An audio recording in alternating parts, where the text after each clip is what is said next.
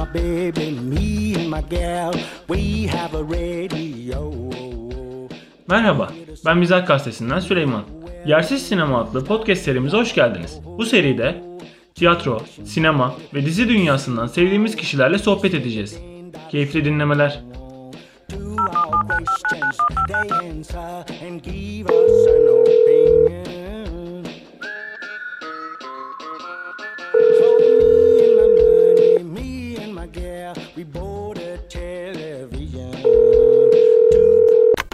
Alo, Efendim nasılsınız Ozan Bey? Süleyman nasılsın?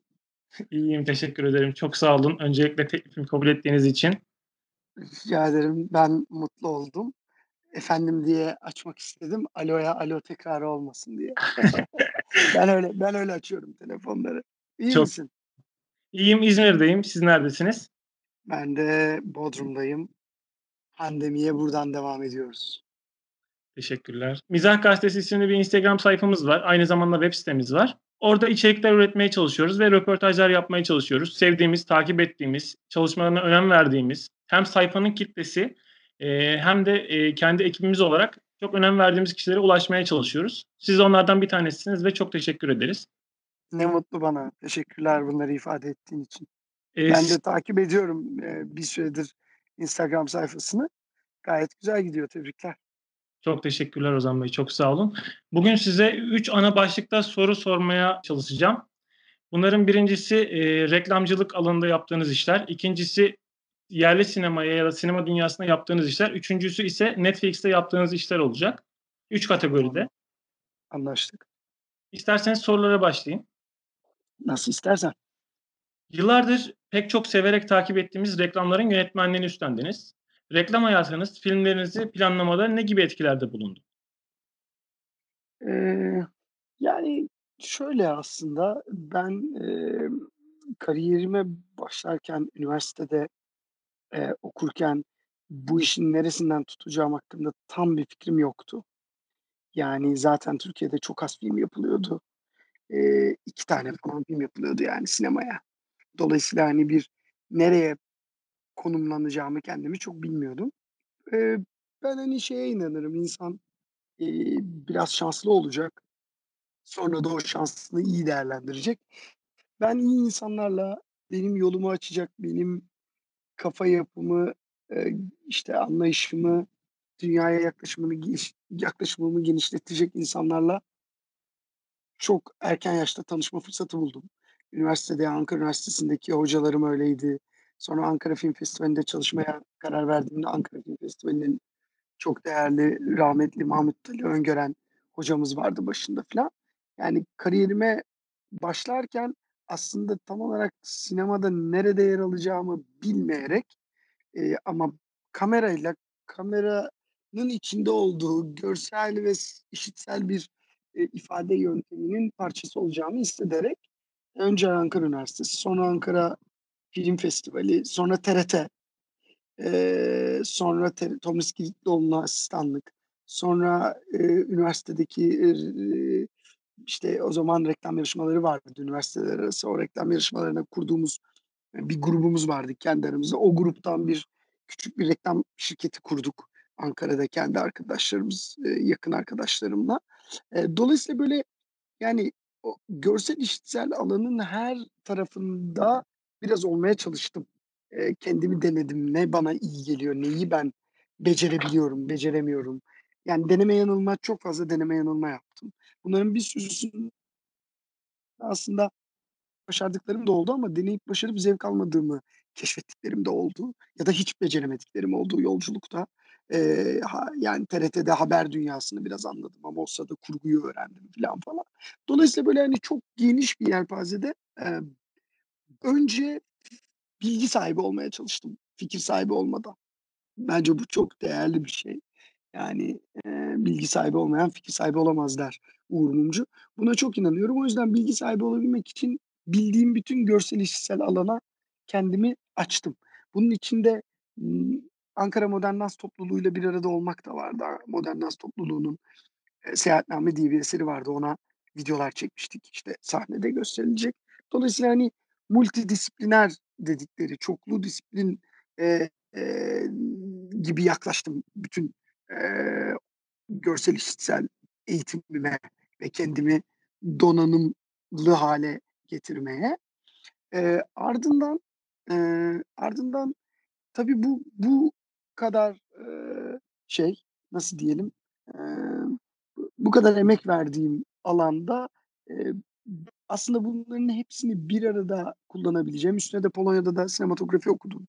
Kamera ve görüntü yönetmenliği okudum. Eee, bu bunların hepsini bir arada kullanabileceğim bir, eee, kariyer hareketi olarak reklam yönetmenliği çok, eee, net gözüküyordu önümde. Eee, döndüğümde de yine, yani Polonya'dan döndüğümde de yine, eee, işte, iyi insanlarla karşılaşıp onların da bana olan inançlarını haklı çıkartma çabasıyla ilerlediğim için hep, hani, önce kendime inandırmak insanları, sonra da o inancı esasıyla ilerlediğim için o değerli insanlardan bir tanesi Muharrem Gülmez. Beynelmile'nin de yönetmeni, Evet. Türkiye'nin en iyi biridir aynı zamanda. Muharrem Gülmez bana o zaman aslında kariyerine reklam yönetmenliğiyle başlasın. Hem de o da reklam yönetmenlerine asistanlık, şef asistanlık yapıyordu. Eee, bir de önümüzde Reha Erdem örneği vardı. Reha Erdem modeli, yani Atlantik Film'in ortağı ve bir reklam yönetmeni, çok iyi bir reklam yönetmeni ve aynı zamanda Türk sinemasında eşsiz, eee, filmler, eee, çekmekte olan bir yönetmen modeli vardı. Eee, Reha Erdem'i çok beğendiğim için, o model benim aklıma yattığı için reklamdan, eee, bu işlere profesyonel olarak başlamayı hayal ettim. Bu sadece bir hayal. Eee, reklamda asistanlık yaparak devam ettim. Sonra yine değerli bir insan, Murat Çetintürk, ııı, Rafineri Ajansı'nın kreatif direktörü. O beni sette gördü. Yardımcı yönetmen olarak beni gördü ve yani onun dikkatini çekmiş olmalıyım ki bana dedi ki "Ya, bu bu çocuk niye reklam çekmiyor? Bu yönetmen olmuş, bu belli yani." dedi. Hani, şef asistanı olarak ben hep yabancı yönetmenlerle çalışıyordum. Eee, o yabancı yönetmenler de Türkiye'de kısa süreli kalıyorlardı. Hani, gelip, çekip, eee, filmi gidiyorlardı. Bize kalıyordu montaj falan. Dolayısıyla ajanslarla bire bir muhabbet etmek, bire bir kendimi göstermek, kendi kararlarımı ya da kendi, eee, değerlerimi ortaya koymak için fırsat da doğuyordu bir bakıma. Murat Çetintürk de bunu görmüş olan ilk insanlardan biri, eee, bana inanan. Eee, onun verdiği ilk işlerle reklamcılığa girdim. İş Bankası benim ilk işim. Yani düşün yani bir ilk yönetmenlik 25 yaşındaydım, eee, ve, eee, İş Bankası'na film çektim. Yani inanca bak yani. Eee, yani ben de kendimi tabii ispat etmek için elimden geleni yaptım ama sonuçta bu bu bir, eee, denk gelme meselesi. Denk geldiğinde yeterli donanımda olma meselesi. Dolayısıyla reklam, hani, sinema filmlerinde ya da ondan sonra kariyerimde ne oldu dersen zaten ben görsel işitsel alanlardan bir tanesi olarak bir yönetmenin icracı pozisyonunda özellikle zanaatkâr olarak bulunduğu alanda reklamın çok değerli olduğunu düşünüyorum.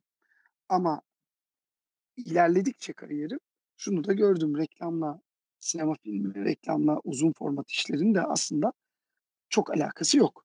Yani taban tabana zıt şeyler. Ya, benzeyen şey kamera, işte, set kurmak, bir oyuncunun olması, sizden bir beklenti olması ve o beklentiyi yönetmeniz ya da, işte, ortada bir fikri olması ve o fikrin o fikre sizin hizmet ediyor olmanız gibi benzerlikler var. Ama onun dışında ritim duygusu, hazırlanması falan her şeyi daha farklı. Bilmiyorum yanıt verebildim mi? Çok teşekkür ederim. Peki, eee, film yönetmenliği ya da reklam yönetmenliğini karşılaştırdığınızda kendinizi hangisinde daha özgür hissediyorsunuz? Yani bunun bir kısıtlaması ya da özgürlüğünüzü kısıtlaması gibi düşündüğünüz bir bölümü var mı? Ya, ben, eee, olaya özgürlüğü kısıtlamak ya da özgür olmak üzerinden bakmıyorum. Çünkü iletişimin olduğu her alanda eee, ve denklem var. O denklemde itaat ve kontrol. Yani belli bir düzeyde içine girdiğiniz ilişkide bir itaatiniz, belli bir düzeyde de kontrolünüz oluyor. Eğer %99 kontrol sizdeyse, itaatiniz %1'se bu işsiz kalacağınızın sinyali aslında. Çünkü kimse sizinle kooperasyonda bulunmaz. Dolayısıyla hem itaat hem kontrol bunların arasında dans etmek gerekiyor. O nedenle buna bir yeterince özgür müyüm ben bu işte, yeterince burada özgürlük var mı?dansa kendimi burada var edebiliyor muyum? Buradaki parçası olduğum iş benim hangi ihtiyacıma gerek maddi gerek manevi, eee, hangi ihtiyacıma karşılık geliyor? Bazen kira ödemek için de bir film çekebilirsin. Eee, bazen de sırf inandığın bir dert o filmin içinde olduğu için çekebilirsin. Dolayısıyla buradaki esas soru özgürlükten ziyade ben kendimi onun içinde ne kadar hissediyorum? Kimi zaman mesela reklam filminde bazen yönetmenin yapacağı en iyi iş fikre zarar vermemektir. Yani mümkün olduğunca az dokunarak, fikrin seyirciye ulaşmasını sağlayabilmek de bir yönetmenlik becerisi. Bazen de bütün topu göğüsleyip, bütün fikri öğütüp, eee, bir, eee, dima ve ruh süzgecinden geçirip kendinleştirerek, siz olmadan olmaz, ancak siz olunca ifade edilebilir hâlde iş yapmaktır. Dolayısıyla 2 tane uç bu. Bir tanesi aman fikre dokunma, e, olduğu gibi çek, ne diyorlarsa onu yap. O bile bence bir erdem hikâye hikâye anlatıcılığında. Çünkü esası bu işin hikâye anlatıcılığı. Ne olursa olsun yani reklamda da olsa, eee, sinemada da olsa hikâye anlatmak istiyoruz. Bazen hikâyeler sizin kendinizi çok ortaya koymanızı isteyebilir. Kendinizi çok göstermenizi isteyebilir. Bazen de hiç göstermenizi istemez. Eee, ben mümkün olduğunca hikâyenin içinde kaybolan bir yönetmenlik anlayışının parçası olmak istiyorum. İnandığım, eee, sinema dili o. O nedenle, hani, burada bir özgürlükten ziyade ben burada ne kadar varım ve kendimi ifade edebiliyor muyum var. Öyle sorarsan soruyu da, eee, reklam reklamda elbette, eee, beklentileri yöneten, eee, pazar, eee, payları ve marketing, eee, pazarlama stratejileri filan olduğu için daha fazla düdüğü çalan var. Eee, sinemadaysa parayı veren biri var ve sonra direkt seyirciye ulaşıyorsun. Dolayısıyla, hani, iii dans ettiğin partner sayısı sinema filminde daha az. Göğüslediğin risk de daha fazla tabii. Yani sinemaya çıkıyorsun ve filmin bilet sattı mı atma satmadı mı, işte, bilmem ne festivaline gidebildin mi gidemedin mi? Yani bir anda, eee, hani, eee, er meydanına çıkıyorsun. Evet. Reklamda öyle bir durum yok. Reklamda ben filmi yapıyorum. Yayına çıkana kadar zaten 30 tane adam, 30 tane kadın görüyor. Eee, 45 tane laf ediyorlar. O laflara göre 58 tane yerinden bükülüyor fikir. Fikir yayına çıktığında seyirciye ulaştı. Araştırmalara göre de A ürününden 500 tane daha fazla satmayı başardıysak oluyor ama bu başarı tam olarak kimin ve hangi mücadelenin için ben oradaki filtreler, eee, taşın altına elini koyan insan sayısı da fazla. Eee, fikirlerin ete süte karışmaması, aman, işte, böyle yazarsak, öyle dersek Süleyman bir tweet atar, bizim ürünler, eee, satılmaz falan gibi bir korkunun da olduğu, o korku sebebiyle de birazcık daha orta yollu işlerin yapıldığı bir şey oluyor. Sinemadaysa ben, yapımcı arkadaşlarım, eee, yapımcı abilerim ve yazar olarak ve bazen de tabii ki aktörler masaya oturduğumuzda anlaşıyorsak hesap vereceğimiz kimse yok. Çıkıyoruz sahaya ve haklı olmayı umut ediyoruz.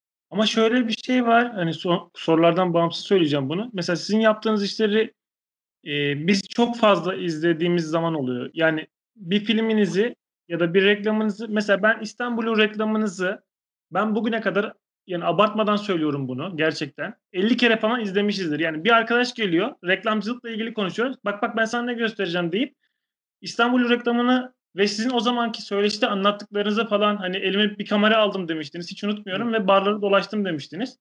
Ben bunları falan Evet. söylüyorum, insanlar böyle şaşırıyor. Yani, eee, "Ya, Evet. böyle bir reklam mı vardı? Biz nerede ben niye görmedim?" İşte, mesela bizim eve gelen, eee, arkadaş buluşmalarında ne izleyelim? Belki de aile arasında ya da, eee, yani 3-4 farklı grupla izlemişizdir yani. Hani, böyle bir etki yarattınız. Ben sizin bu biraz önce bahsettiğiniz, işte, Süleyman bir tweet atıyor de hani, o tarz bir örnek var ya, hani, Evet. o tarz kişilerin tweetleriyle hiç karşılaşabilecek bir yönetmen olduğunuzu düşünmüyorum. Yani, hani, yaptığınız işler zaten beğeniyle karşılanıyor.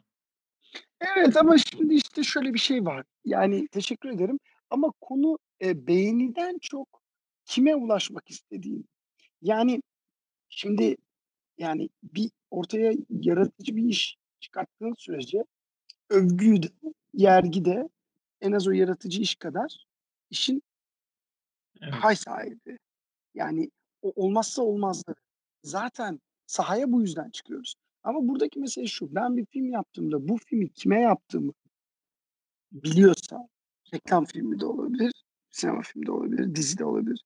O insana ulaşacak doğru mecrayı da kullandıysam o zaman ona ulaşabiliyorum. Örneğin Silsile, Evet. seyircisine çok sonra ulaşmış bir filmim benim. Evet. Eee, Yarına Tek Bilet şimdi yaptığımız, Netflix filmi ise, eee, bir anda dünyaya ulaşmış. Meksika'dan, Portekiz'den, ne bileyim Avustralya'dan Meksika yoktu galiba bu arada, pardon. Portekiz, Avustralya, alakasız uzak ülkeleri söylüyorum yani aklıma gelmeyen illeri. Oralardan eleştiriler okuyorum. Bir anda Netflix sayesinde, eee, çok enteresan bir seyirci kitlesine ulaşabildi, eee, film. Şimdi buradaki olay tamamen bunu ayarlamakla ilgili. Yani Netflix bu filmin doğru pla platformuydu, doğru yerde konuştu. O zaman da beğeni oranı artabiliyor. Ama nasıl bir dezavantajı oldu? Şimdi doğru insana ulaşıyorsam, yani benim zaten hedef kitlemde Süleyman ve Sü Süleyman gibi tanımadığım yakın arkadaşlarım diyorum ben onlara. Onlar varsa, onlara ulaştıysam, e, zaten aşağı yukarı bir beğeni ya da eleştiri dahi olsa içinde yapıcılık payı barındıran, sevgi barındıran, olmamış, geber gibi bir eleştiriden ziyade, hani, "Ya, Ozan abi niye böyle yaptın?" gibi bir eleştiri. "Ozan abi biz çok sıkıldık ya." gibi bir eleştiri. "Sıkıldık, sen niye böyle bir şey yaptın?" En fazla, hani, en dibinin bu olabileceği ama onun yerine, işte, "Hayatımın 1,5 saatini geri verin." filan gibi, "Ya, 10 dakikada anlamadın mı bu film sana göre değil?" Hani, Evet. yani bunu yazabilmek için mi 1,5 saat ekran başında oturdun? Ben zaten bu filmi bu filmi herkese yapmadım ki canım kardeşim diyesim geliyor onlara. Dolayısıyla, eee, e, zaten sen doğru insana ulaştıysan o doğru insanla, eee, ilişki yöntemin de, eleştiri de, övgü de, yergi de doğru yere düşüyor. Bazen her filmin herkes için olduğunu zannetmek gibi yanılsamalar oluyor. Sinema alanında söylüyorum bunu özellikle. Şimdi Aile Arasında gibi 5,5 milyon yapıp Türkiye'nin en çok izlenmiş ilk 10 filminden biri olmuş, sinema tarihinin en çok izlenmiş 10 filminden biri olmuş bir filmden sonra Yarına Tek Bilet diye bir film çektiğinde Aile Arasında'nın seyircisinin onu izlemesini istemediğimi söylemek istiyorum ama artık iş işten geçmiş oluyor ve hayatı statik bir yer olarak kabul ettiği için herkes, ya, bir yönetmen vardır, hep bunu yapar filan ya da, işte, biri vardır, zaten ben bunu ama değişiyoruz, değişime izin veriyoruz, yani hayat dönüyor, değişiyor. Şimdi bunları da bilerek devreye girdiğinde risk alabiliyorsun Süleyman. Yani riskten kastım şu: Ben içime sinen bir film yaptım. O film de büyük bir platformla sahneye çıktı. Eee, dünyaya açıldı. Dünyanın ilk 10 Netflix'in ilk 10 filminden biri oldu izlenen, izlenme şeylerinde, top 10 dünyada da girdi yani, hani, Türkiye'de 1'inci oldu ama dünyada da ilk 10'a girdi. Şimdi bunlar olmuşken övgü ve yergiyi değerlendirirken, e, ona göre bir pozisyon alıyorsun. Ama reklamdaki durum şu: Reklamda o kadar ciddi bir korku var ki, eee, hem müşteride hem ajanslarda yanlış bir şey söylersek geri teperse diye. Bu linç kültürü o kadar coştu ve kutuplaşma, hani, aslında bu sosyal medya insanları birbirine bağlıyor gibi bir yalan var ya, aslında insanları benzerlerine bağlıyor. Biz dünyada hiç karşımıza çıkmayan bir fikirle karşı karşıya kalmıyoruz internette. Biz seçiyoruz neyi tüketeceğimizi. Ona benzeyenden daha çok tüketiyoruz. Ona benzeyenden daha çok tükettikçe o kutuplaşmada devam ediyoruz. Şimdi gazete okuduğunda sen, bir gazeteyi, o yüzden hani mizah gazetesi diyorsun sen bir gazete okuduğunda gazete sana rastlantısal, tahmin etmediğin dünyayla ilgili başka bilgileri de verir. Diyelim ki 4. sayfadaki bir yazarı okuyacaksın. 4. sayfaya gelene kadar o sayfalarda yazan senin dünya görüşüne zıt, senin dünyayı zannettiğinden farklı bazı olgular olduğunu görebilirsin. Tak, biri gözüne çarpar. Tak, bir haber gözüne çarpar. Belki onlar senin empati dünyanda yeni bir alan açabilir ama bizim sosyal medya kullanımımızda artık o rastlantısal, "Ya, dünya sizin zannettiğiniz kadar küçük değil ya da sizinden ibaret değil." diyecek, eee, bildirimler, eee, kapı dışarı ediliyor. O kapı dışarı edilme de bizi kutuplaştırıyor. Kutuplaştıkça da nefret ya da sevgi, ikisi de radikalleşiyor. Eee, bu da insanların reklam filmi gibi, eee, özellikle de, hani, özünde bir ürün satma hedefi olan, yani baştan zaten hani hani danışıklı dövüş yani hani ben belki dünyanın en iyi arabasının Ferrari olduğunu düşünüyorum ama Renault reklamı yapıyorum. Yani Evet. zaten hani Renault bana para verdiği için onu yapıyorum. Ferrari de verse onu yaparımı sen bilerek tükettiğinde orada küfür kıyamet, beğeni, beğenmeme olasılığı daha da artıyor. Bu da reklam verenin işte müşteri ajansı kutuplaşma eee, kültürü de çok olduğu için korkak bir hale getiriyor. Yoksa işler Ozan'ın işleri başarılı, başarısız üzerinden değil bir total nerede üretim yapıyoruz? Kime ulaşacağız ve bu insanlar şu anda ne kadar kızgınlar ya da ne kadar gerginler, ne kadar birbirlerine eee, ne karşı tahammül sınırlarını aştılar, daha doğru bir, eee, filtre oluyor. Orada ben yani yapıyorum, iyi oluyor, olmuyorsuna bakmıyorsun bile. Çünkü hiçbir işe, "Abi ben bunu yaparsam iyi olur." diye başlamıyorsun. Bütün işlerine, "Ya ben bunu sevdim, yapmazsam olmaz. Ben bunu yapmak istiyorum." diye başlıyorsun, peşinden koşuyorsun. Teşekkür ederim vallahi Bey. Çok güzel açıkladınız bence. Eee, diğer sorumu sorabilir miyim? Lütfen. Eee, 2013'te size söylediğim, eee, o söyleşide Yeni Rakı reklam sürecinizi dinlemiştim o zaman. Eee, Yeni Rakı'nın reklamı vardı. Hani Halil, yanlış hatırlamıyorsam ismi. Evet. O reklamı, eee, kabul edilmediğini söylemiştiniz. Yani ben böyle çektim ama Coca-Cola reklamları gibi olsun isteniyor falan de öyle bir şey söylemiştiniz. Daha sonra bu reklam sosyal medyada bir şekilde patladı. Yani Evet. bu, eee, süreç projelerinizi ondan sonra planlarken, yani yeni bir iş alırken bu, eee, sizi nasıl etkiledi? Yani yeni kararları almanıza ne gibi katkılarda bulundu diyebilirim? Şimdi o bilmeyenler için özetleyelim. Yeni Rakı'nın ilk reklam filmi için Rafineri Ajans bir senaryo yazdı. Türk sinemasının çok değerli bir filmine gönderme yaparak. Ve biz o filmi çekmeye doğru hareketlenirken ajans dedi ki biz bunu Yeni Rakı'ya sürpriz olarak yapacağız. Çünkü fikre bulaşırlarsa, fikri dinlerlerse beğenmelerine rağmen yaptıramaya yaptırmayabilirler. Ama biz yaparsak ve çok güzel olursa o zaman kesin evet derler gibi bir yöntem izledi. Daha önce hiçbir ajansın yapmadığı bir yöntem bu. Daha sonra da benim karşıma çıkmadı zaten. Alper Canigüz yazmıştı senaryoyu. Alper'in senaryosu o kadar iyiydi ki herkes o kadar inanıyordu ki senaryoya. Hani biz bunu yapalım, beğeneceklerdir. Beğenince de alacaklardır diye yapılmış bir reklam filmi. Yani reklamın özüne aykırı. Böyle reklam yapılmaz yani. Dolayısıyla bir daha da böyle bir şeye denk gelmedik. Neyse biz bu filmi çektik, eee, ve çok, ııı, mutlu bir, eee, süreç oldu. Eee, bizi tatmin eden bir süreç oldu ve bunun ardından filmi Yeni Rakıcılara gösterdik bir sinema salonunda. O zamanki yönetim, o zamanki reklam pazarlama müdürleri, müdireleri kim varsa artık ben tanımıyorum. Eee, onlar ağladılar filan ve, yani çok beğendiler filan ama ağlayarak biz böyle bir reklam istemiyoruz maalesef. Çok beğendik ama biz Coca-Cola olmak istiyoruz. Siz bize ııı, verdiniz demişlerdi. Bizim de o zaman, yine rahmetli Murat Çetintürk ve Alper Canigüz'le, eee, ortak ve Ayşe Bali ile ortak verdiğimiz kararlardan biri olarak aslında, eee, rakının önce hüznü benimsemesi gerektiğine inanıyorduk. Yani evet, Yeni Rakı bir noktada Coca-Cola olmak isteyebilir ama önce şu hüznün topraklarını, hüznü bir kapatması lazım. Yıllar sonra Gidersin diye bir film yapıldı. Eee, Bahadır Karataş çekti.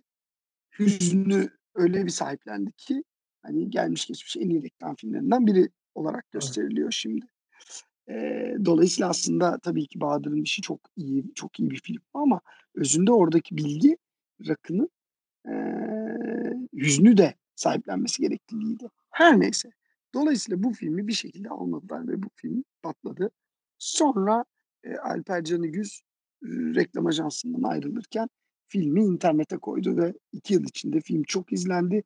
Daha sonra bana başka bir reklam ajansından kreatif direktör bir arkadaşım filmi yollayıp "Ya Ozan bak Türkiye'de ne işler yapılıyor." diye filmi övmüştü. Ben de "Abi evet yapılıyor, ben yaptım." demiştim. Çok enteresan bir yolculuğu olmuştu. bundan sonra yaptıklarım, yani Yeni Rakı'dan sonra yaptıklarımla ilgili hayatımda bir değişiklik olmadı. Çünkü dediğim gibi, yani yapım şekli ve teklifi ve siparişi tamamen reklamcılığa aykırı, eee, özünde bambaşka bir heyecanın peşinde koşulan bir filmdi. E, bir daha reklama bu kadar heyecanlanmamam gerektiğini öğrendim tabii, eee, öncelikle. Bir diğer konu da, eee, sanki o filmde ilk kez iyi oyuncularla çalışmıştım.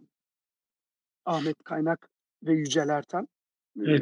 ile çalışmıştım reklam yönetmeni olarak. İlk kez o kadar üst seviye oyuncular karşımıza çıkıyordu. Eee, onun bir kendime güveni gelmişti. Onlarla çalışabilmek, onlarla anlaşabilmek, bir dil oturtabilmek belki de, hani, reklam yönetmenliği kariyerimde bana bir, nasıl diyeyim, bir başka bir alan yavaştan açmaya başlamıştı. Teşekkürler. O zaman, eee, BKM sürecine ve, eee, sinemaya dair birkaç sorum olacak. Onları da sorayım o zaman. Lütfen. BKM ile uzun süreli bir çalışmanız mevcut. Vizontele Tuğba filminde yer alıp daha Tuğba yazısını yazanlar arasında olup, eee, bugün BKM'nin en iyi filmlerinden bir tanesi olan, eee, Aile Arası'nın yönetmeni olmak nasıl bir duygu?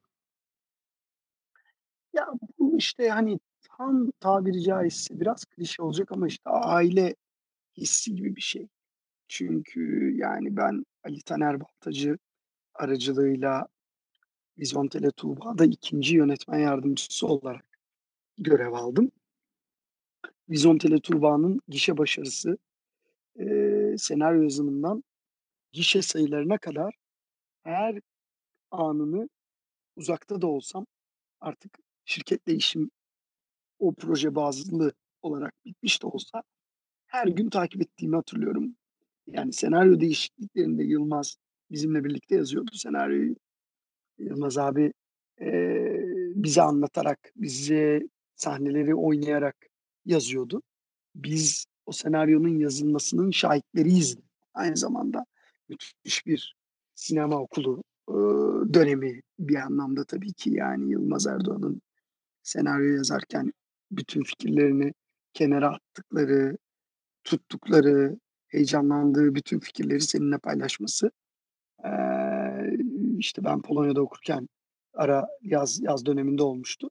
Bu bir kere çok önemli. Eee, ardından, eee, orada, eee, Vizontele Tuğba'da kalan 23 kutu film vardı. O 23 kutu filmi bana verdiler. Ben o filmlerle yarısını satıp okulumu ödedim. Yarısıyla A! da okulumun mezuniyet filmini çektim, eee, gibi, eee, inanılmaz katma değerler de var. Eee, ardından da, bana ilk filmlerimi vererek, eee, işte, yani, çok film maketleri bana vererek, eee, zaten kariyerimi başlatmaları var.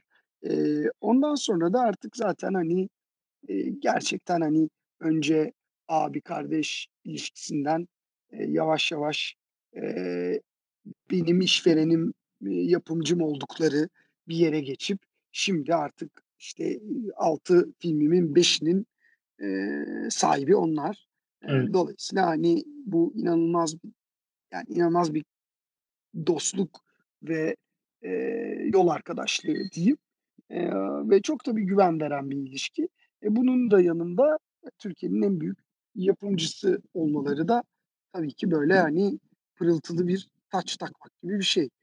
Eee, yani, işte, geçenlerde "20 Yıl 25 Proje" diye bir kitapları var BKM'nin. O kitaba bakıyorum, yani, o o kitapta, eee, Yılmaz abinin 6 filmi var galiba, benim 5. Eee, işte, eee, Ha Hakan Algül'ün 5 filmi var. Yani, geri kalan herkesin ikişer, üçer, birer filmi var. Yani, dolayısıyla bu çok, çok, çok büyük apoletler bunlar.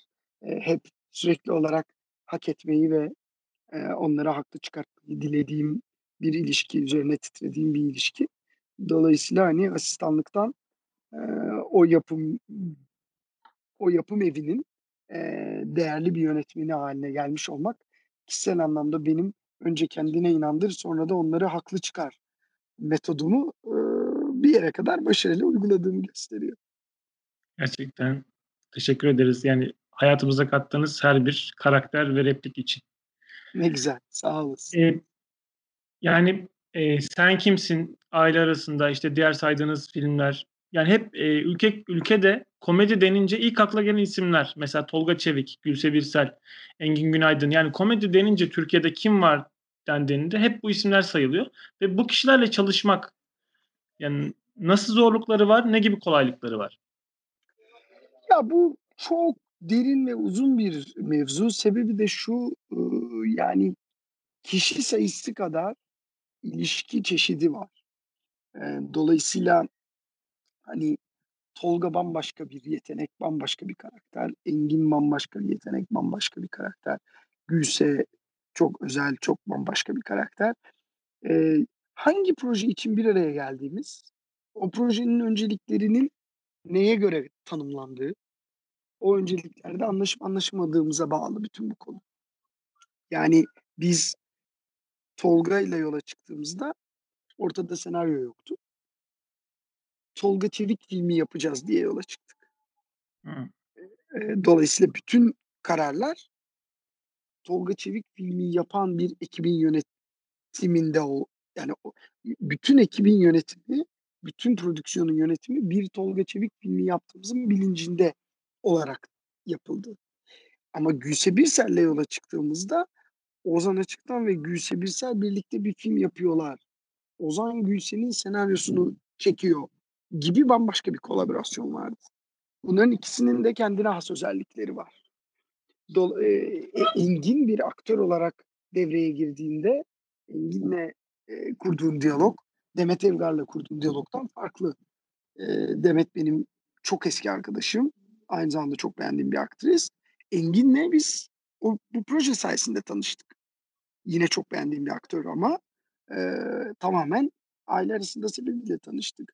Eee, yepyeni ilişkiler bunlar. Şimdi eski tanıdığın bir insanla konuşurken yeni tanıdığın bir insanla konuştuğun gibi konuşamazsın ve, eee, tam tersi de geçerlidir ya.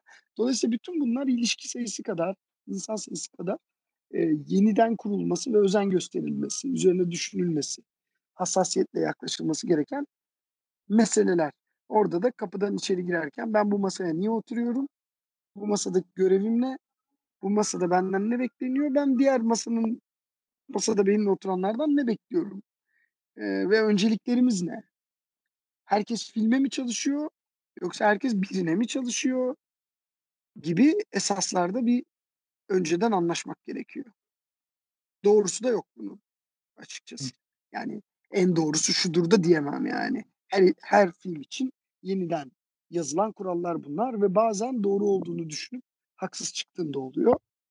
Eee, ama doğru olduğunu düşünüp, daha doğrusu yanlış olduğunu düşünüp haklı çıktığın hiçbir zaman olmuyor. Yanlış olduğunu düşünüyorsan zaten yanlıştır yani. Hani zaten o masada olmaman gerekir yani. Film bittiğinde de kendine dersin yani ben niye buradaydım? Dolayısıyla yanlış olduğunu düşünüp haklı hiç haksız hiçbir zaman çıkmıyorsun ama doğru olduğunu düşünüp Evet. haksız çıktığın olabiliyor. Eee, şimdi son bölüm Netflix'le ilgili. Eee, diğer, Evet. eee, bölümler için teşekkür ederim. Atiye ile dünya çapında bir iş yaparak Türkiye yani Netflix'in Türkiye pazarında özellikle yani yayılmasına büyük katkı bulundunuz. Yani katkıda bulundunuz. Yani nasıl örnek verebilirim? Mesela annem. Yani benim annemin Netflix'le hiçbir alakası yok. Tamamen televizyondan tüketen, yani günlük dizileri çok seven birisi. Eee, o bile yani televizyonda Atiye'nin reklamlarını görüp gerçekten ben bu film yani diziyi çok merak ettim dedi ve biz Atiye'yi açıp annemlerle falan izledik. Eee, ve, eee, bu Atiye'nin yarattığı bir, eee, ülkede büyük bir tanıtım var uluslararası pazarda. Yani hem sinemayı sevenler hem dünya çapında Atiye'yi izlediğinde Türkiye'den bir şeyler görebilecek olan insanlar hem sinemayı takip eden, eee, ya da ne bileyim, eee, yabancı dizi tüketen insanların sevebileceği bir proje. Bunun, eee, her şeyden öte Göbeklitepe'nin yani bu tarz kültürel değerlerin yani, eee, hikâyesini anlatmak sizde nasıl bir sorumluluk doğurdu? Yani bu ülkeden çıkan bir işi tüm dünyaya tanıtmak ve herkese yönelik bir iş. Tabii ki de öyle yola çıkıp çıkmadığınızı bilmiyorum ama herkese yönelik bir iş olsun ya da olmasın diye. Ama bu öyle bir dizi oldu. Herkese hitap etti bence. Eee, bu nasıl bir sorumluluk doğurdu? Şimdi burada mesele, eee, yine dediğim gibi ben ne istiyorum, kendimi nereye hizalamak istiyorum, neyin parçası olmak istiyorumla başlıyor ve yani Netflix'in öncesi o öncülüğündeki bu teknolojik devrimin bir parçası olmayı zaten her yönetmen gibi istiyordum. Daha sonra onların, eee, önemli abilerinden birinin, eee, bir röportajına denk geldim. Eee, Atiye'yi yaptığımız yılı kastederek bu yıl dedi 700 tane projemiz var. Yani bu günde 2 tane proje başlatmak demek olur öncelikle. Eee, bu 700 projenin de dedi 100 tanesi İngilizce konuşmayan İngilizce dilinde olmayan projeler olacak dedi. Ben de düşündüm bu 100 projeden birine ne talip olabilirim. Eee, 100 İngilizce konuşmayan projeden. Çünkü bir hikâye anlatıcısı olarak özellikle de Türkiye'den, eee, bu coğrafyadan çıkmak isteyen, çıkmak derken yani burayı terk etmek anlamında değil ama buradan dünyaya bir şeyler söylemek anlamında, eee, işler yapmaya çalışan biri olarak İngilizce konuşulmayan ama dünya platformlarında yayınlanabilecek bir şeyin parçası olmayı çok ister istedim. Onun üzerine de zaten daha önce bana Muhafız için de gelmişlerdi, Hakan için. Eee, görüşmüştük, etmiştik. Geri döndüm. "Hâlâ var mı bir teklif, bir şey yapmayı düşünüyor musunuz?" dedim. O hafta buluştuk ve benim için oradaki esas, eee, böyle büyük bir bence devrimin, teknolojik, eee, bir devrimin parçası olmak öncelikle. Heyecan buydu. 2'ncisi artık dünyada yavaş yavaş sınırların kalktığını söylüyoruz. İşte o sınırları kaldıran değerlerden bir tanesinin parçası olmak vardı hedefimde. 3'üncüsü ben zaten her şeyden önce mesleğimi bir de zanaatkar olarak değerli bulduğum için, yani illa sanatkar olarak değil, aynı zamanda zanaatkar olarak bir kendimi bir pozisyonunda görmeyi sevdiğim ve öyle konumlandırdığım için, hani, reklam filmleri çeken, sinemaya sinema filmleri çeken ama aynı zamanda Netflix'e de işler, sipariş işler çeken bir yönetmen pozisyonunda olmayı istiyordum. Eee, bu da başka bir hayaldi. Dolayısıyla bu 3 hayal bir araya gelince, e, Netflix'in de elinde bir proje vardı. Beren'le zaten anlaşmışlardı. Eee, yani bir Beren Saat projesiydi Atiye öncelikle en başında kurulurken. Eee, daha sonra çok değerli başka aktörlerin girişiyle elbette Atiye oldu ama sonuçta Netflix'teki yeri, kuruluşu, ortadaki senaryo daha yokken Beren'le anlaştıkları için bir Beren Saat projesiydi. Ben, eee, bunun için de büyük bir heyecan duydum elbette. Beren'le dünyaya anlatacak bir hikâyenin parçası olmak. O da 4'üncü, ııı, benim için 4'üncü, eee, çek attığım, hani, eee, madde oldu. Bunların hepsi yan yana gelince artık ya ne yapıyorsun, kime yapıyorsun, ne oluyor'yu çok düşünmüyorsun yani. Bir sorumluluğun altında ezilmek ya da ezilmemek gibi şeyler olmuyor. Orada ben bu projeyi seviyor muyum'a bakıyorsun. Senaryoyu okumaya bakıyorsun. Yani zaten içinde olmak istediğin bir hikâye var. Pardon, zaten içinde olmak istediğin bir dünya var. Oradaki hikâye seni çekiyor mu? E, senaryonun 1'inci bölümü de çok çarpıcıydı. Eee, ondan sonra da zaten yaratıcı sürece beni çok dâhil ettiler sağ olsunlar. Öyle olunca da çok parçası olduğum bir süreç oldu. O da çok heyecan vericiydi. Eee, Göbeklitepe tamamen, hani, yazarların, eee, bir alameti farikası. Yani bize tamamen senaryoda gelmiş ve benim görünce etkilendiğim, hani, eee, senaryoya bir başka derinlik katan, bir özgünlük katan, buralılık dersek buralılık katan bir şey olarak devreye girdi ve sonra düşününce aslında dünyaya aşk üçgenleri, taşra şehir çatışması pazarlayan bir ülkenin o aşk üçgenini biraz alıp bambaşka bir polisiye ve gizem ve bir kadının kendini bulma hikâyesi hâline getirilmiş olması iyice harmanladı konuyu. Hem ayakları yere basıyordu hem de bastığı yerden çok uzağa sıçrayacağı belli olan bir projeydi yani. Eee, baştan, kuruluşundan yani. Hani Beren'in Netflix'i, Türkiye'den çıkacak olması, Göbeklitepe'si, senaryosunun iyi oluşu, benim de aktif olarak yaratıcı sürece dâhil edilmem filan bunların hepsinin, eee, gerçekçi planlar olduğunu ama aynı zamanda Netflix sayesinde dünyaya yayınlanacağını bilmek çok çok heyecan vericiydi. Ama ondan sonra biz, eee, görüntü yönetmenimiz Ahmet'le birlikte zaten aklımıza yatanı yaptık. Yani o Türkiye'de, sadece Türkiye'de yayınlansa da biz bu özende ve bu dikkatle ve bu arzuyla, eee, çekerdik.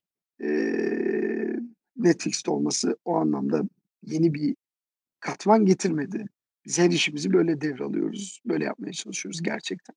Ama tabii ki buradaki fark öyle devralıp sonucunun da gerçekten devraldığımız gibi olması oldu. Eee, çok kısa bir soru sorabilir miyim? Nuran Evrenşit yazmıştı, değil mi diziyi? Sadece o değil. O yazar ekibinin başındaydı ama Ayçin var, işte Jason var. Çok kalabalık bir yazar kadromuz var. Bunu sormak istemiştim. Jason demiştiniz. Onu mesela Jason'ı, Netflix kendi mi gönderiyor? Yani bu, eee, uluslararası pazarda nasıl olur gibisinden, hani, o katkılar mı yapıyor senaryoya? Ya, o ben başladığımda o kadrolar kurulmuştu. Yani, Jason George zaten dünyada çeşitli projelerde aktif, önemli roller almış bir yazar ve kreatif. Eee, dolayısıyla onun pozisyonunun ne olduğunu ve tam olarak nasıl çalıştığını bu sistemin bilmiyorum. Eee, ama, hani, projenin yaratıcı aşamada Onur Güven Atan, Özge Bağdatlıoğlu, Nuran Evrenşit, Jason George ve Netflix yaratıcıları öncelikle başat olarak görev aldı ama kalabalık bir yazar odası vardı. Daha sonra da Gönenç ve ben devreye girdik. Teşekkürler. Yarına Tek Bilet filminde bir tren yolculuğunda yıllar içinde ne gibi değişiklikler yaşandığını fark ettik. Eee, bu sistemsel bir eleştiri miydi yoksa filmin senaryosunun gidişatını sağlamak için mi yapıldı? Örneğin bir insanın başka bir insana dertlerinden bahsetmesi ve kendini rahatça açıklayabilmesi için duygusal ve zihinsel boşluğu olması gerekir. Karşısındaki kişi ya da çok tanıdığı birisi olmalı ya da kişinin zihni o an rahat olması gerekir. Alkol sahnesi, trenden inmenin sebebi, yani alkol sahnesinde tren trenden inmenin sebebi eleştirel miydi bir sistemsel olarak yoksa kişinin kendisini karşı tarafa rahatça açıklayabilmesi için bir gereklilik miydi? Eee, ya, şöyle, bir sistem eleştirisi gibi, eee, bir şey, eee, temelinde yok filmde. Çünkü bir aşk filmi bu ama, herhangi bir hikâye anlattığınızda hikâyede bir doğru yanlış işaret etmeseniz dahi hikâyenin geçtiği evrene dürüstçe yaklaştığınızda o dönemin nabzını tutuyorsunuz. Var olan dönemin. O dönemin nabzını tuttuğunuz anda da sizin onu gösteriyor olmanız zaten duruşunuzla ilgili şey ifade ediyor. Yani, işte, trende eskiden yemekli vagonda çok güzel yemekler yerdik ve içki de içebilirdik. Artık içilemiyor. Türk Evet. kahvesi yok. Cezve arızalı mı, cezve yok filan muhabbetlerinde de artık o damak zevkinin o trenlerde olmadığından alkol yasağına kadar bazı yeni Türkiye gerçeklerinin altını ince çiziyoruz. Ama bunu bir, "Ya, keşke satılsaydı, ne biçim ülkede yaşıyoruz?" gibi bir yerden değil Hı hı. bugün o tren yolculuğu yapıldığı için senaryonun da bugünün koşullarıyla yan yana gelmesi gerektiği için koyuyoruz. Ama sadece onun filmde yer alması bile bir duruş gibi algılanabilir. Bununla ilgili de bir problemim yok. Eee, ama, hani, böyle bir filmle bir eleştiri filan falan peşinde koşmuyor olacak kadar, eee, dünyayı tanıyorum. O kadar naif, o kadar çocuk değilim. Eee, trenden inme hikâyesi de şu, o gerçek bir olay. Böyle olaylar gerçekleşebiliyor. Eee, yani hayvan sürüleri tren yollarından geçiyor ve Hı trenler hayvan sürülerine gidiyorlar. Trenden Ama inme orası değildi. Eee, Hı. bir büfe gibi bir yere gitti, saat 10'u geçti dedi ama, Ha, evet. Orada da şu, yani o o da tamamen şöyle bir şey, yine bugünün nabzını tutmakla ilgili. Eee, bir de yani bazen de yani kurallar vardır ama kuralları uygulayanlar da vardır gibi bir esneklik olsun diye. Yani trenin içinde onu satmıyor çocuk da saati geçmesine rağmen o bakkal, işte, bakıyor duruma, orada bir tansiyon var, "İyi, alsınlar çocuklar." diyor, satıyor. Bir öyle bir, hani, kaçaklık, iii, yapıyor. Bir sistem eleştirisinden ziyade yine dediğim gibi bir nabız nabız tutma, eee, hâli o. Yani olaylar 2019-2020 Türkiye'sinde geçtiğinde e, yasaklar Evet. olduğu kadar yasaklara uymayanlar da olacaktır demenin bir yolu bu. O süreç yani e, 2011-2016 arası okudum ben Ozan Bey üniversitede. Ve ben hep İzmir Mavi Treni'ni kullandım. E, memlekete giderken. Bu sürece tamamen şahitlik ettim. Biz işte mesela bir gittiğimde kahve vardı. İşte dönerken kahve yoktu. Giderken alkol vardı. Dönerken alkol yoktu. E, biz deliriyorduk böyle ne yapsak falan. Bunlara çok Güzel şahit bir güzel bir tanıklıkmış. Aynen. How to Step Stop a Wedding filminin yanı sıra bir tren hikayesi çekme isteğiniz nereden geliyor? Tren yolculukları sizin için önemli midir? Paylaşmak istediğiniz bir tren yolculuğu hikayeniz var mı? Eee, yani How to Stop a Wedding, eee, birkaç yerde daha anlattım bu süreçte. Eee, bir Varşova Film Festivali'nde Silsile'yle, eee, ziyaret etmiştim Varşova'yı ve orada ilk film jürisindeydim aynı zamanda ve ilk film jürisinde biz, eee, Drazen'in filmine ödül verdik. Çok beğendik. Küçük küçük bir filmle büyük bir metafordan bahsettiğini, görmüştüm. Bu metafor da, hani, artık çok, bir sürü yerde röportaj yaptık, bir sürü bu filmle konuştuk ama şunu hiç söylemedim. Bunu da bu podcast'te söylemiş olalım. Aslında kocaman bir ilişkinin bir, eee, yolculuğa sıkışması gibi düşünebiliriz metaforik anlamda. Yani Drazen'in beni etkileyen hareketi oydu. Nedir o da? Eski sevgililer olmadan yeni sevgiliyi tartamayız. Eski sevgili mutlaka yeni sevgilinin içinde, arkasında, yüzünde, önünde bir süre olur. Çünkü bizim aynı yaşamla ilgili tecrübelerimiz gibi bizi biz yapan şeylerden biri de eski sevgililerdir. İlla bunun eski sevgili olmasına gerek yok. Bizim daha önce ne yaşadığımız şu anki bu sohbette dahi bu sohbete yaklaşmamızı etkiliyor. Dolayısıyla aslında ilişkilerin içinde eski, eski ilişkiler mutlaka vardır ve bunu söyleyen çok fazla aşk filmi yok aslında. Yani eskiyi unutmakla ilgili filmler var. İşte eski aşkın yeniden alevlenmesi var filan ama eskinin yeni aşkın içinde de bulunduğu, yeni aşkın eskiyle biraz harmanlandıktan sonra gerçekleşebileceği bilgisi ya da fikri, eee, pek söylenmiş bir cümle değil. Bu birincisi. Yani eski aşkları temize çekmeden yeni ilişkiler yaşamak mümkün değil. Bu eski aşklar temize çekilirken kalp kırıklıklarına da bakmak, oraların, eee, o yaralarla bir yüzleşmek, o yaraları sarmak ya da, eee, o kanamadan, eee, ne yaşayacaksak oraya kadar yaşamak da icap ediyor. Eee, dolayısıyla Drazen'in filmi önce bunu söylüyordu ama daha sonra da şunu yapıyordu. Çok küçük bir film olduğu için oyuncularla istediğim gibi çalışabilme özgürlüğü veriyordu bana. Yani ben kimseye hesap vermeden, sadece 2 oyuncu, ben ve senaristin sorumlu olduğu bir iş yapabilirim duygusuyla filmin haklarını aldım. Eee, mümkün olduğunca az taviz vermek için, mümkün olduğunca az dans partneriyle dans etmek için. Yani çünkü büyük yapımlarda balo salonu gibi danslar yapıyorsun yönetmen olarak. O danslarda da o kadar taviz veriyorsun. Bu kötü bir şey değil ama ben bu kez daha az kişiyle dans edeceğim bir şey seçmeyi istedim bu filmde. Yeni bir şey denemek istedim. Onun da amacı temelinde bu filmin, eee, bana verdiği özgürlükle oyunculukta inandığım bir şeyleri yapma ihtimaliydi. Çünkü her zaman o kadar onu gerçekleştirecek vakit, eee, olmuyor. Bu kez bunun için daha fazla vakitim vardı. Küçük de bir film olduğu için. Dolayısıyla uyarlama fikri burada geldi.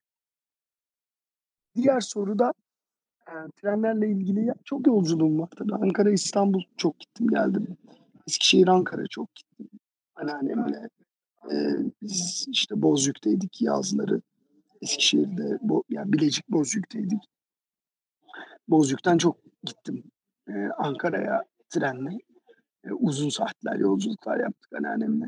Sonra yalnız başıma da yaptım. Ankara, İstanbul'u da üniversitede çok çok kullandım.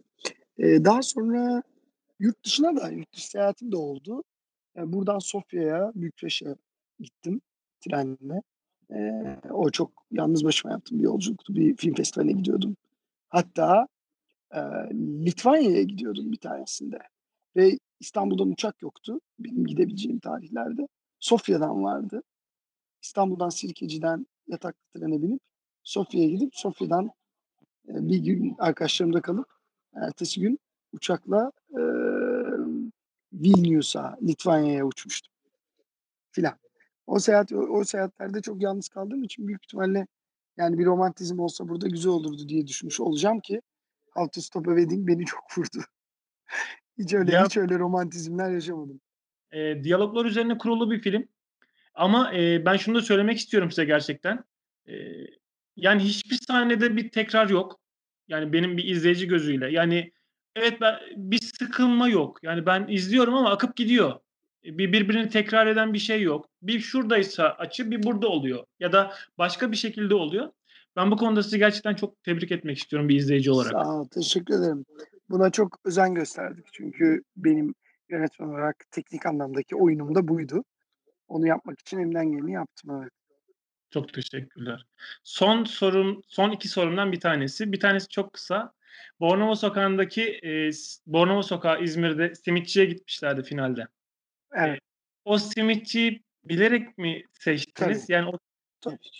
Tabii ki. yani biz Yani oraya İzmir'e tarif tabii yok İzmir'i İzmir'i bilip de ya da Alsancak Garı'ndan çıkıp kordona yürüyüp de o orayı bilmeyen e, adı neydi? E, yerin Zekai mi diye ismi geliyor tam adını şu an hatırlamıyorum ama orayı bilmeyen olmaz. Bilerek orayı koyduk tabii ki.